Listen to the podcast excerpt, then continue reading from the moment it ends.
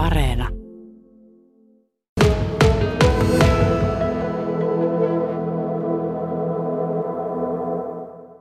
Nyt on metsäjätti katsottu ja niskavillat nousi pystyä aika moneen kertaan. Tuossa on niin sitä samaa, jota Suomi ja, ja oikeastaan koko maailma tällä hetkellä elää. Jännittävää, miten jotkut asiat osuvat niin päällekkäin, niin kuin nyt Metsäjäti ensi-ilta ja Kaipolakheis täällä Suomessa. Mille sinusta tuntuu tällä hetkellä nämä ajoitukset? No ehkä, jos yhdellä sanalla sitä sanon, niin on hämmentävä. Ja tuota, mutta sehän ei ole ainutlaatuista, että tehtaita suljetaan.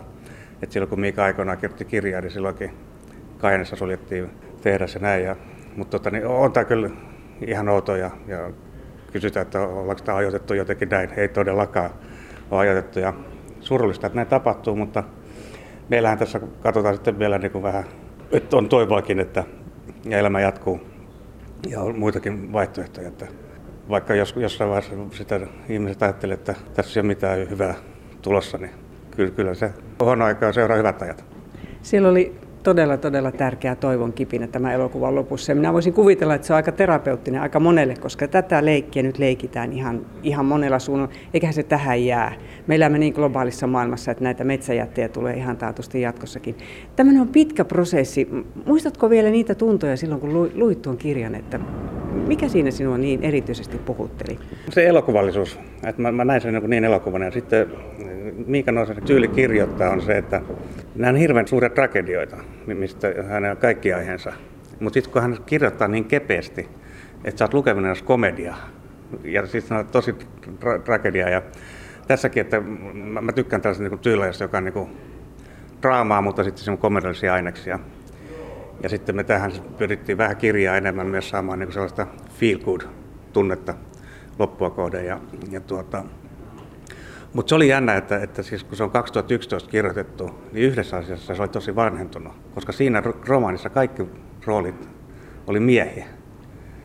Et me vaihdettiin tähän tota, niin kunnanjohtajaksi nainen ja, ja pääosanäyttelijä Pasin pomoksi nainen.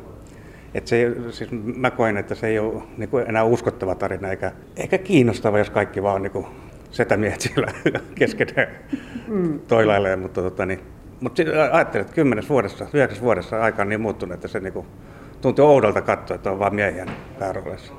Yksi sellainen asia, mikä minua jossain vaiheessa tuossa elokuvaa kiinnitti huomiota, että replikointi oli aika niukkaa. Siinä kaikella muulla puhuttiin hyvin vahvasti. Tietoinen valinta. Se päähenkilöhän on, joka peittää paljon asioita, joka ei kerro eikä avaudu, niin se tuli siitä. Siitä sitten se pasirooli ainakin tulee. Ja ehkä tuolla pikku kaupungissa, pikku kunnassa, niin on välillä tapana, että ei ihan kaikkia asioita sanota ääneen. Kaikki tietää kaiken muutenkin. Kyllä, kyllä. Minkälainen prosessi tämä on sinun tonttia katsoen? Kun juostaan elokuvaa kasaan, niin siinä on sitä taustatyötä aikamoisen paljon ennen kuin ollaan tässä nyt. Mitä kaikkia palloja laitoit pyörimään ennen kuin sanottiin Vataselle, että no niin, nyt töihin?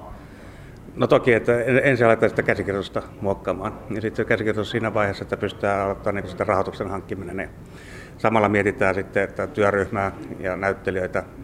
Ja, ja tuota, sitten kun on rahoitus saatu ja sitten on ryhmä valittu, niin sitten kuvataan ja, ja sitten kuvasta jälkeen alkaa sitten vielä pitkä prosessi, kun tehdään sitten leikkaustyötä ja äänityötä ja musiikkia ja neuvotellaan Metallikan kanssa, että saadaanko oikeudet käyttää Metallikaa ja se oli aika jännä tämä Metallica tullut tähän, koska se oli niin organisena kirjassa.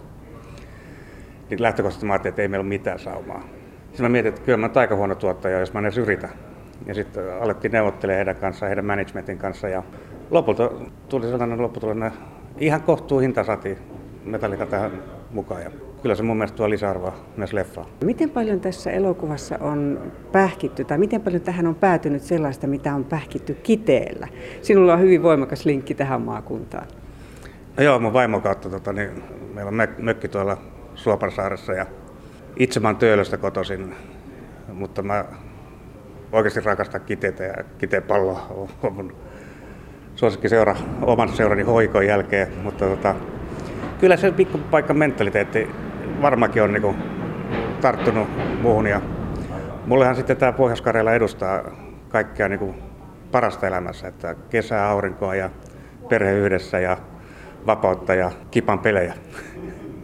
Millä silmin sinä tänä päivänä katsot Suomea? Koska tuo Metsäjätin tarina, se on niin järisyttävä. Mm. Ja se on satojen, se on tuhansien ihmisten työpaikkojen tarina tässä Suomessakin tälläkin hetkellä. Kaipolan kaiut oli niin kovia, että minä luulen, että aika monessa kodissa sitä sulatellaan, vaikkei se edes perhekohtaisesti olisi iholle tullut. Mutta ne on niin jyrkkiä tilanteita, että skannaako sinun silmät nyt Suomea eri lailla? No kyllä tämä pätkätyöläisyys on ollut jo aika pitkään, pitkään olemassa ja, ja, ja sitten ehkä sellainen yhteisöllisyyden puuttuminen.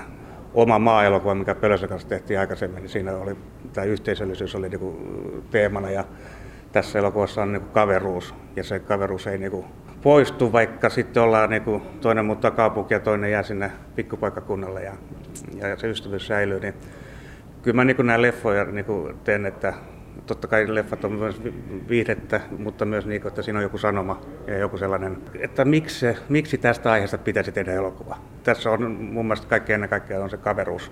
Sinulla on paljon tuolla plakkarissa jo tuottaja Risto Rimpo Salomaas, Risto Räppäjiä aikamoinen määrä ja sitten Posti ja Pappi Jaakopille on jäänyt mieleen aivan loistavana elokuvana. Asettuuko nämä elokuvat jotenkin johonkin järjestykseen, kun sulla on näitä takana jo aika paljon ja jos, niin mihinkö tämä metsäjätti nyt mahtaa sijoittua? No, mä, mä oon vähän niin kuin sanonut näin, että, että kun nämä leffat on niin omia lapsia, niin et se omia lapsia laita järjestykseen. Ne on kaikki rakkaita. Mm. Ja sitten jos tulee perspekti- kun tulee perspektiivi johonkin niin kuin edellisiin elokuviin, niin kyllähän sitten, niin kuin, että tämä oli merkityksellisempi kuin joku toinen, mutta kyllä niin suhtautuu loppuun asti, että kun omia lapsia, että, että niitä rakastaa ja niitä hellii. Ja itse mä voin niitä arvostella, mutta jos joku toinen arvostella, niin kyllä mä vähän loukkaannut. Jussi Vatanen, se on nyt metsäjätti sitten taputeltu nippuun. Mutta minkälainen mieli sulla itsellä on päällimmäiseksi elokuvasta nyt? Mä oon tosi tyytyväinen siihen. Elokuvan tekeminen on aika pitkiä prosesseja. Että mä oon ensimmäisen kerran Miika Nousiaisen kirjan lukenut vuonna 2012 ja silloin jo tota vähän kysellyt Miikolta, että jos tuosta leffa tehdään, niin kuka sen tekee ja pääsinkö mä mukaan. Ja sitten tuon elokuvakäsikirjoituksen on lukenut ehkä muutamia vuosia sitten ja vuosi sitten tämä on kuvattu, niin tietysti siinä on aina se, että, että tota, se vähän niin itseltäkin unohtuu, että miten ne kuvaukset meni. Että se on aina tietyllä tavalla yllättää, kun se valmiin elokuvan näkee. Ja tässä on niin hyviä tekijöitä, en nyt puhu itsestäni, vaan siis noita leikkaajaa ja ohjaajaa ja jälkityöntekijöitä, että kyllä siihen pystyy luottaa, että, että se tunnelma ja fiilis, mikä meillä kuvauksissa oli, niin se on myös niin tosi semmoisella ihmisläheisellä ja mm, Miika Nousiaismaisella hiljaa hykerryttävällä huumorilla niin varustettu myös tämä elokuva, että kyllä mä siihen olen kaikin puolin tyytyväinen. Siellä oli yllättäviä kohtia, jossa oltiin synkimmissä vesissä ja sitten yhtäkkiä sinne survastiin semmoinen huumorisäilä sekaan. Että esimerkiksi kiinteistönäyttöjen kohdalla oli aika mielenkiintoisiakin tilanteita. Kun olit lukenut kirjan ja sitten näit tämän kässärin, jonka pohjalta elokuva lähtee syntymään, niin Oliko jotain oleellista pudonnut kyydistä tai miten ne jutteli sun mielestä keskenään? Mun mielestä tämä elokuva tekee kyllä tosi hyvin kunniaa sille kirjalle. Semmoinen nousiasmainen tyyli ja henki, niin kyllä se on tässä välittynyt. Ja noin, se, mikä omasta mielestäni on monesti voi olla vähän vaarana, että kun lähdetään kirjoista tekemään leffoja, niin niistä jotenkin vähän luotetaan siihen, että kaikki ihmiset olisivat lukenut ne kirjat. Että niistä roolihenkilöistä tulee vähän semmoisia jotenkin paperinmakuisia ja niitä ei niin malteta riittävästi perustella niiden roolihenkilöiden motiiveja ja historiaa ja myöskään niiden ihmissuhteiden pohjaa. Tässä on onneksi Ville Jankeri ja Timo Turunen, jotka on tehnyt tämän dramaturgian, niin ovat niin malttaneet riittävästi jotenkin pöyhiä myös sitä romaanin rakennetta ja riittävästi niin uskaltaneet muuttaa sieltä jotain pieniä juttuja silleen, että se ydintarina nousee ja kirkastuu sieltä. Mua on niin eritoten niin liikuttavalla tavalla onnellinen siitä, että noin meidän elokuvan roolihenkilöt, niin ne on oikeita ihmisiä ja niiden ihmisten tarinat erikseen ja yhdessä, niin ne jotenkin piirtyy tosi kirkkaasti siellä. Mä, mä kyllä uskon, että ihmiset pystyy noihin henkilöhahmoihin samaistumaan. No pitää se kysyä tämäkin. Mitäs ajattelet ajankohtaisuudesta Metsäjätti ja Kaipola? En mä olisi tämmöistä kaivannut tähän elokuvan ensi alle. Että, että ne on tietysti isoja juttuja ja henkilökohtaisia tragedioita ja, ja niin kuin pahoja vastoinkäymisiä ihmisille. Sympatiat ja myötätunto on tietysti ihmisten puolella. Mutta kyllähän se varmaan isommassa kuvassa kertoo siitä, että Tämä metsäteollisuus niin aika iso osa on suomalaista yhteiskuntaa vielä ja, ja niitä metsäteollisuuden nousun ja laskuhetkiä, niin niitä seurataan kuitenkin aika tarkkaan ja ne vaikuttaa ihmisten elämään monella eri tavalla. Sinänsä vähän ihmeä, että tästä metsäteollisuudesta aika vähän ollaan tehty elokuvia Suomessa. Että kyllähän voisin kuvitella, että enemmänkin voisi tehdä. Onko se ollut meille vähän semmoinen tabu, että siihen oikeastaan on saanut koskeekaan? Se elää omaa elämäänsä tuolla jossain meidän yläpuolella. Meidän metsäteollisuus noin neljännes Suomen kaikesta rahaliikenteestä. Voihan se olla niinkin, että sehän on, sehän on iso teollisuus, niin sehän on vähän semmoista niin kuin herravetosta aina ollut, että, tai miten se on niin kuin saanut alkunsa tämä tämmöinen niin patruunatoiminta ja sitten tietysti nämä pörssiyhtiöt siihen päälle, että en mä tiedä onko se tabu ollut. Kyllä nyt ehkä on niin kuin isompiakin tabuja olisi, mitä voisi kunnioittaa ja mitä niin kuin pitäisi ehkä rikkoa, mutta että ehkä sitä on jotenkin sit käsitelty vähän silkkihansikkailla tai Kyllä mä nyt uskon, että ihmiset ja taiteen tekijät on kuitenkin ymmärtänyt sen, että mikä merkitys sillä on suomalaisille. Sinä olet tuolta Kajaanin vähän alapuolelta käsittääkseni kotoisin ja olet jossain vaiheessa kulkenut pikkusen navetan tuoksua lahkeessa ja nyt sitten kansallisteatterin lavalla ja valkokankaalle ja tässäpä sitä haastateltavana miestä pyöritellään. Aikamoisen matkan sinä olet tehnyt itsekin. Joko olet ratkonut, että kummalla jalalla vai molemmilla, kun seisot? Olenko maalainen vai kaupunkilainen? No tota, Kajaanista jo ollaan on etelään päin, mutta kyllä se on sieltä niin Ylä-Savon puolelta, että Sonkajärvi on kotikunta ja sieltä Sukevan kyliltä on, olen kotoisin. Mutta että kyllä ihan maalaismaisemasta ja navetan varjosta on alun perin lähtenyt. Sitten kyllä jo on käynyt niin, että suurimman osa elämästäni on, on, olen asunut Kehä Ykkösen sisäpuolella. Mutta tota, kyllä mä, mä oon semmoisen käsitteen tai termin omaksunut itselleni käyttöön. Taitaa olla Laura Kolben keksimä termi kuin kaksoisidentiteetti. Ja kyllä se mun tapauksessani niin kuin kuvaa tosi hyvin sitä, että mitä mä ajattelen itsestäni ja siitä, että missä mä asun ja ylipäätään vähän tästä niin kuin suomalaisuudesta. Että koen olevani aika maalainen, mutta tota, toisaalta niin kyllähän mä ihan kaupunkilainen olen. Että mm. Siellähän mä asun ja koko mun elämä on siellä, melkein koko elämä.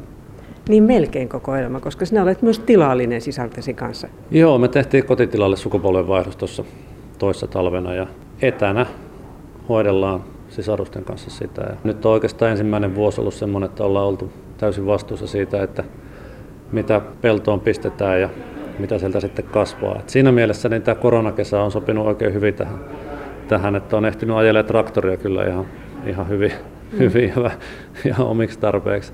Mutta on tullut niinku tarpeeseen, että paljonhan siinä on asioita, mitä pitää opetella ja omaksua ja selvittää, että, että tota, ei se ihan niin yksinkertaista se maanviljeleminen on. Päätteeksi vielä, elokuvassa on valon pilkahdus lopussa. Miten tärkeä siis sinun mielestä on? Erittäin tärkeä. Tämä elokuvassa on siis ihmisiä, jotka on elämässään vaikeissa tilanteissa. Ne joutuu tekemään niin isoja valintoja ja ne valinnat, mitä ne tekee, niin voi olla, että ne jollain tapaa loukkaa tai satuttaa heidän läheisiä ihmisiä.